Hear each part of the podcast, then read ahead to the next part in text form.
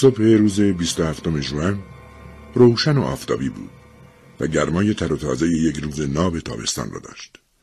گلها دسته دسته شکفته بودند و چمن سبز سبز بود.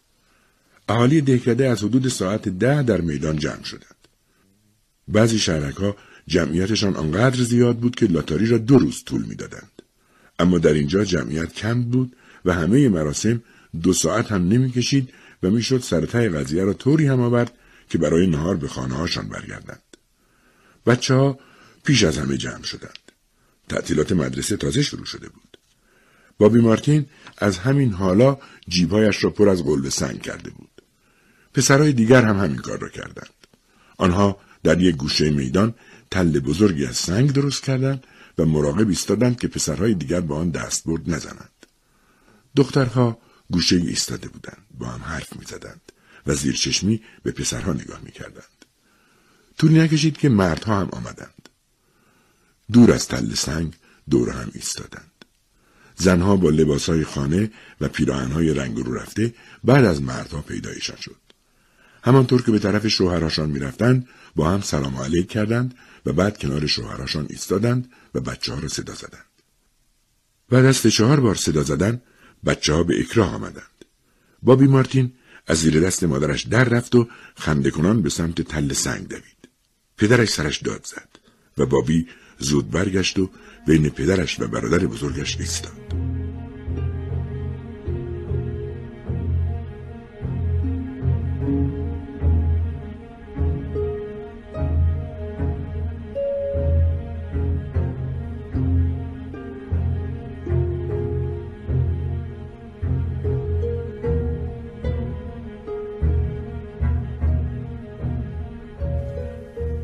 لاتاری را آقای سامرز اداره می کرد. هم وقتش را داشت و هم توانش را تا خودش را وقف فعالیت های اجتماعی کند. همین که با صندوق چوبی سیاهی که در دست داشت به میدان رسید هم همه ای در میان اهالی در گرفت.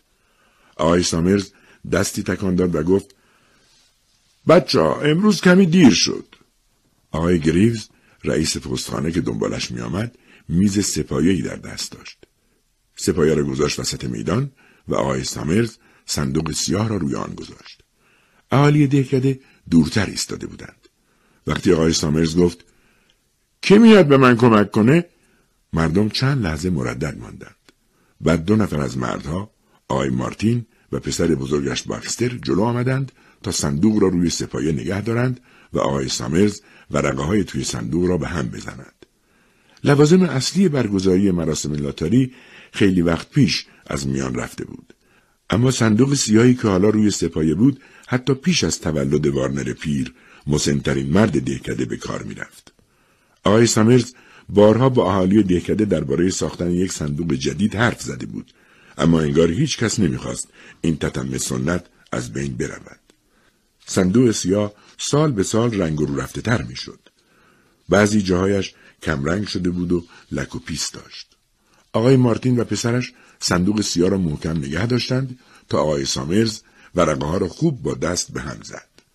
چون بیشتر مراسم منسوخ شده بود، آقای سامرز ورقه های کاغذی را جانشین تکه های چوب قدیمی کرده بود. او می گفت که تکه های چوب برای وقتی مناسب بوده که دهکده کوچک بود ولی حالا که جمعیت زیاد شده لازم است چیزی به کار رود که راحت توی صندوق جا بگیرد. شب پیش از لاتاری آقای سامرز و آقای گریوز ورقه های کاغذی را درست می‌کردند و توی صندوق میگذاشتند. بعد آن را در گاو صندوق بزرگ میگذاشتند و در آن را قفل می‌کردند تا صبح روز بعد که آقای سامرز آن را به میدان دهکده می‌برد.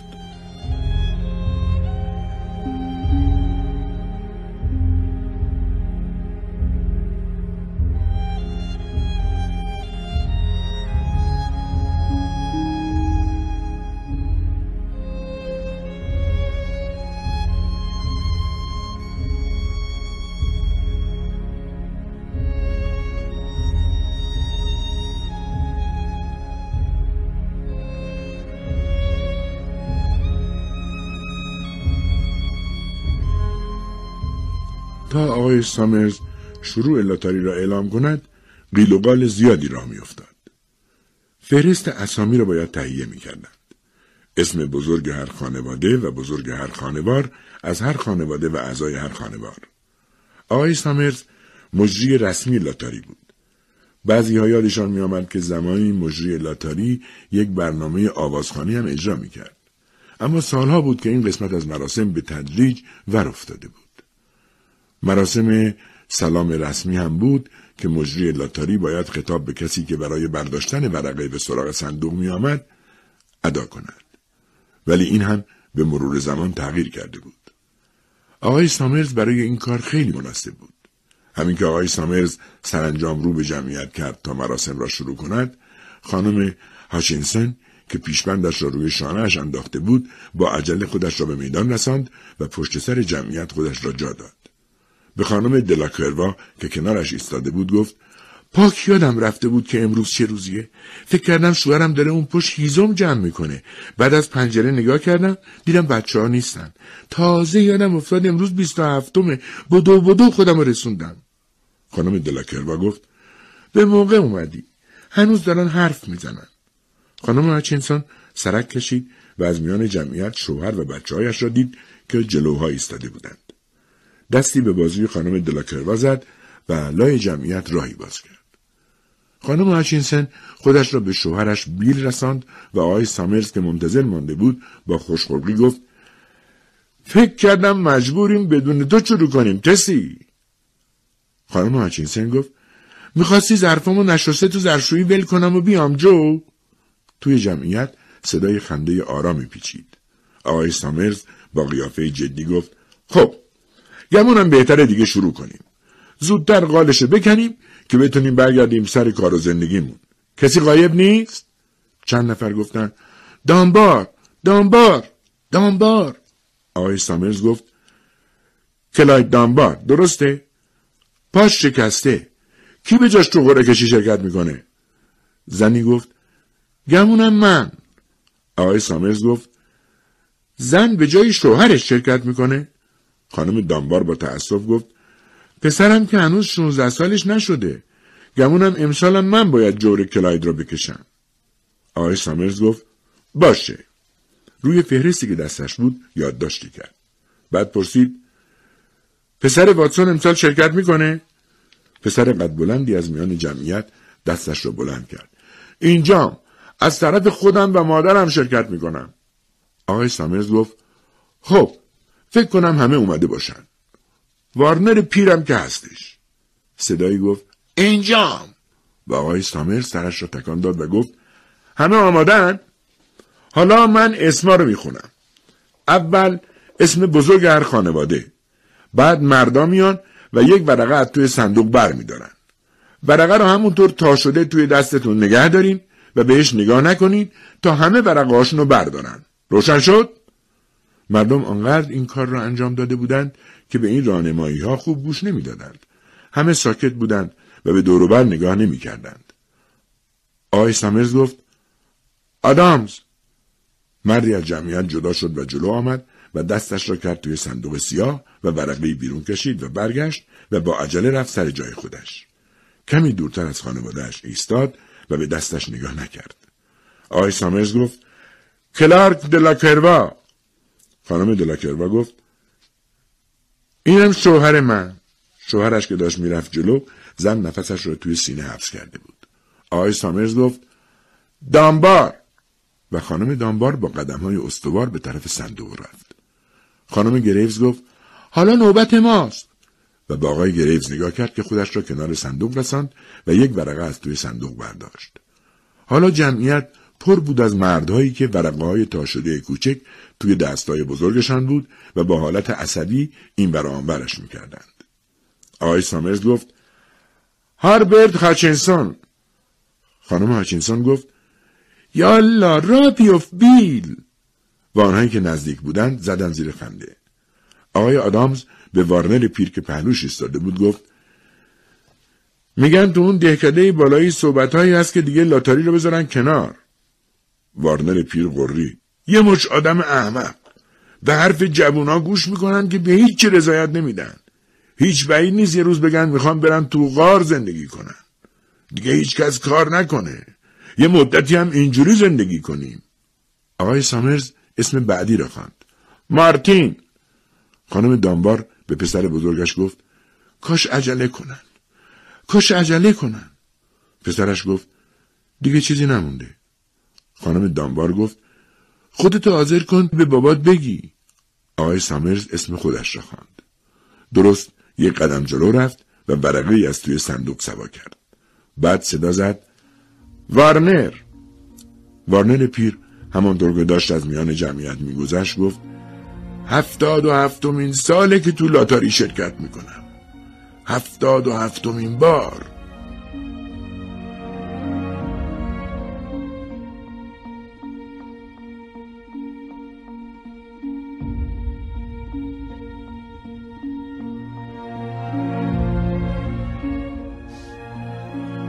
مکس کشداری برقرار شد نفس هیچ کس در نمی آمد تا اینکه آقای سامرز که ورقش را بالا نگه داشته بود گفت بسیار خوب بچه ها.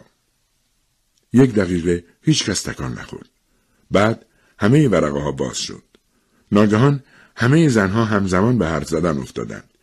کیه؟ به کی افتاد؟ دامبارا؟ واتسونا؟ بعد چند نفر با هم گفتن هاچینسون بیل به بیل هاچینسون افتاد. خانم دانبار به پسر بزرگش گفت برو به پدرت بگو بیار. مردم به دوروبر نگاه کردند که هاچینسون ها رو پیدا کنند. بیل هاچینسون آرام ایستاده بود و زل زده بود به ورقه توی دستش. ناگهان تسی هاچینسون رو به آقای سامرز داد زد. شما بهش فرصت ندادین کاغذی رو که دلش می‌خواست برداره من دیدم منصفانه نبود. خانم دلاکربا صدا زد. تسی بچه خوبی باش. و خانم گریز گفت همه ما شانس مساوی داشتیم. بیل هاچینسون گفت تسی ساکت شو. آقای سامرز گفت خب همه گوش کنیم تا اینجا سریع پیش رفتیم. حالا باید کمی بیشتر عجله کنیم که به موقع تموم بشه. به فهرست بعدی نگاهی انداخت و گفت بیل تو از طرف خانواده هاچینسون تو قرعه کشی شرکت کردی. خانواده دیگه هم هستش که جزو خانواده هاچینسون باشه؟ خانم هاچینسون داد زد. دان و اوا هم هستن. بذارین اونا هم شانسشون رو امتحان کنن. آقای سامرز به آرامی گفت تسی دخترها با خانواده شوهرهاشون تو قرعه کشی شرکت می‌کنن. تو هم مثل همه اینو می‌دونی. تسی گفت منصفانه نبود. بیل هاچینسون با تأسف گفت گمونم راست میگی جو. دخترم با خانواده شوهرش شرکت می‌کنه که منصفانه هم هست. منم به جز این بچه ها خانواده دیگه ای ندارم. آقای سامرز توضیح داد که تا جایی که به خانواده مربوط میشه قرعه به اسم تو افتاده. تا جایی هم که مربوط به خانوار میشه باز هم قرعه به اسم تو افتاده. درسته؟ ویل هاچینسون گفت درسته. آقای سامرز خیلی رسمی پرسید چند تا بچه داری؟ ویل؟ ویل هاچینسون گفت سه تا. پسر بزرگم ویلی نانسی و دیو کوچولو. تسی و خودم. آقای سامرز گفت بسیار خوب. هری ورقهاشون رو پس گرفتی؟ آقای گریو سر تکان داد و ورقه ها رو بالا گرفت. آقای سامرز گفت مال بیل رو هم بگیر و همه رو بنداز تو صندوق. خانم هچینسون با صدایی که سعی داشت آرام باشد گفت فکر کنم باید از سه شروع کنیم. دارم به شما میگم منصفانه نبود. بهش فرصت ندادین انتخاب کنه. همه شاهد بودن. آقای گریفز که هر پنج ورقه را سوا کرده و انداخته بود توی صندوق بقیه ورقه ها را انداخت زمین و باد آنها را برداشت و به هوا برد. خانم هاچینسون به آنها که دور برش بودن می‌گفت همتون گوش بدین. آقای سامرز پرسید حاضری بیل بیل هاچینسون نگاه سریعی به زن و بچهاش انداخت و سر تکان داد. آقای سامرز گفت یادتون باشه. ورقه ها رو بردارین و همونطور تا شده نگه دارین تا همگی ورقه رو بردارن. هری تو به دیو کوچولو کمک کن. آقای گریوز دست پسرش را گرفت و پسر با اشتیاق همراه او رفت تا پای صندوق. آقای سامرز گفت دیوی یه ورقه از توی صندوق بردار. دیوی دستش را کرد توی صندوق و خندید. آقای سامرز گفت فقط یه دونه بردار. هری تو ورقه رو براش نگه دار آقای گریوز دست بچه رو گرفت و برقه تا شده را از توی مخش بستهاش درآورد و توی دست خودش نگه داشت. دیو کوچولو کنارش ایستاده بود و هاجواج نگاهش می‌کرد. بعد آقای سامرز با جدیت گفت نوبت نانسیه. نانسی دوازده سالش بود. دوستان هم مدرسه ایش نفسهای بلندی کشیدند و نانسی که دامنش را تکان می‌داد جلو رفت و با حرکت ظریفی ورقه ای را از توی صندوق سیاه برداشت و گوشه ای ایستاد. حالا نوبت ویلی بود. آقای سامرز گفت ویلی تو بیا. و ویلی با صورت قرمز و پاهای زیادی بزرگش همانطور که داشت ورقه را برمی داشت نزدیک بود صندوق را برگرداند. آقای سامرز گفت تسی تسی چند لحظه مردد ماند. با بدگمانی نگاهی به دور انداخت بعد لبهایش را به هم فشرد و به کندی به طرف صندوق رفت و از توی صندوق ورقه قاب زد و گرفت پشت سرش. آقای سامرز رو به بیل هچینسون کرد و گفت بیل حالا نوبت خودته. بیل هاچینسون دستش رو کرد توی صندوق گرداند و آخر سر ورقه را بیرون آورد. جمعیت ساکت شده بود. دختری زمزمه کرد امیدوارم نانسی نباشه و زمزمهش به گوش همه رسید. وارنر پیر با صدای واضحی گفت دیگه مثل اون وقتا نیست. دیگه مردم اونطور که اون وقت بودن نیستن. آقای سامرز رو به خانواده هاچینسون کرد و گفت بسیار خوب. حالا ورقه ها رو باز کنید. هری تو تو ورقه دیو کوچولو رو باز کن. آقای گریوز ورقه دیو را باز کرد و وقتی که آن را بالا گرفت همه توانستند ببینند که سفید است. جمعیت نفس راحتی کشید. بعد نانسی و ویلی هم ورقه هایشان را همزمان باز کردند و هر دو گل از گلشان شکفت. خندیدند و ورقه را بالای سرشان گرفتند و رو به جمعیت چرخاندند. ورقه سفید بود. آقای سامرز گفت تسی ورقت رو نشون بده. تسی مکس کرد و بعد آقای سامرز به بیل هچینسون نگاه کرد. بیل ورقش را باز کرد و به همه نشان داد. سفید بود. آقای سامرز گفت تسی صدای آرامی داشت. تسی بی حرکت مانده بود. آقای سامرز رو به بیل کرد و گفت بیل ورقش رو به ما نشون بده. بیل هاچینسون به طرف زنش رفت و ورقه را به زور از توی دستش بیرون کشید. روی ورقه یک نقطه سیاه بود. نقطه سیاهی که آقای سامرز شب پیش با مداد پررنگی روی ورقه گذاشته بود. بیل هاچینسون ورقه را بالا گرفت و جمعیت به جنب و جوش افتاد. آقای سامرز گفت بسیار خوب. بچه ها زود تمومش کنیم. هرچند تشریفات اولیه مراسم از یاد رفته بود و صندوق سیاه اصلی از دور خارج شده بود، اهالی دهکده هنوز استفاده از سنگ را به یاد داشتند. تل سنگی که پسرها پیشتر درست کرده بودند حاضر و آماده بود. روی زمین هم سنگ ریخته بود و ورقههایی که از توی صندوق بیرون آمده بودند و باد می بردشان. خانم دلاکروا سنگی انقدر بزرگ انتخاب کرد که باید دو دستی برمی داشت و رو کرد به خانم دانبار و گفت یالا عجله کن. خانم دانبار که توی هر دو دستش چند تا سنگ کوچک بود نفس زنان گفت نمی‌تونم بدوم تو برو جلو تا من خودم رو برسونم. بچه ها هم سنگ توی دستشان بود و یک نفر چند تا سنگ ریزه به دیو هاچینسون کوچولو داد. تسی هاچینسون حالا وسط یک فضای خالی ایستاده بود و جمعیت به طرفش حرکت می‌کرد. تسی با ناامیدی دستایش را بلند کرد و گفت این منصفانه نیست منصفانه نیست. سنگی به یک طرف سرش برد. وارنر پیر با هیجان فریاد زد یالا یالا همه بیاین. استیو مارتین جلوی جمعیت بود و خانم گریوز کنارش. خانم هچینسون فریاد کشید منصفانه نیست درست نیست. و وقت همه ریختند روی سرش.